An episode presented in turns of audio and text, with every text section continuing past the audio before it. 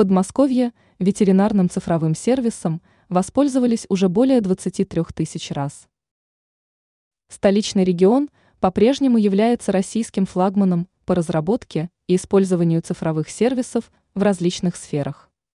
Для горожан уже разработаны удобные сервисы по взаимодействию с медицинскими учреждениями. Теперь пришло время упростить работу с ветеринарными клиниками. Так, новые сервисы позволяют зарегистрировать своего питомца, посетить с ним врача, и на него заведут электронную медицинскую карту. В карте будут фиксировать все болезни, от которых лечили питомца, а также регулярно будут присылать хозяевам уведомления о плановых прививках.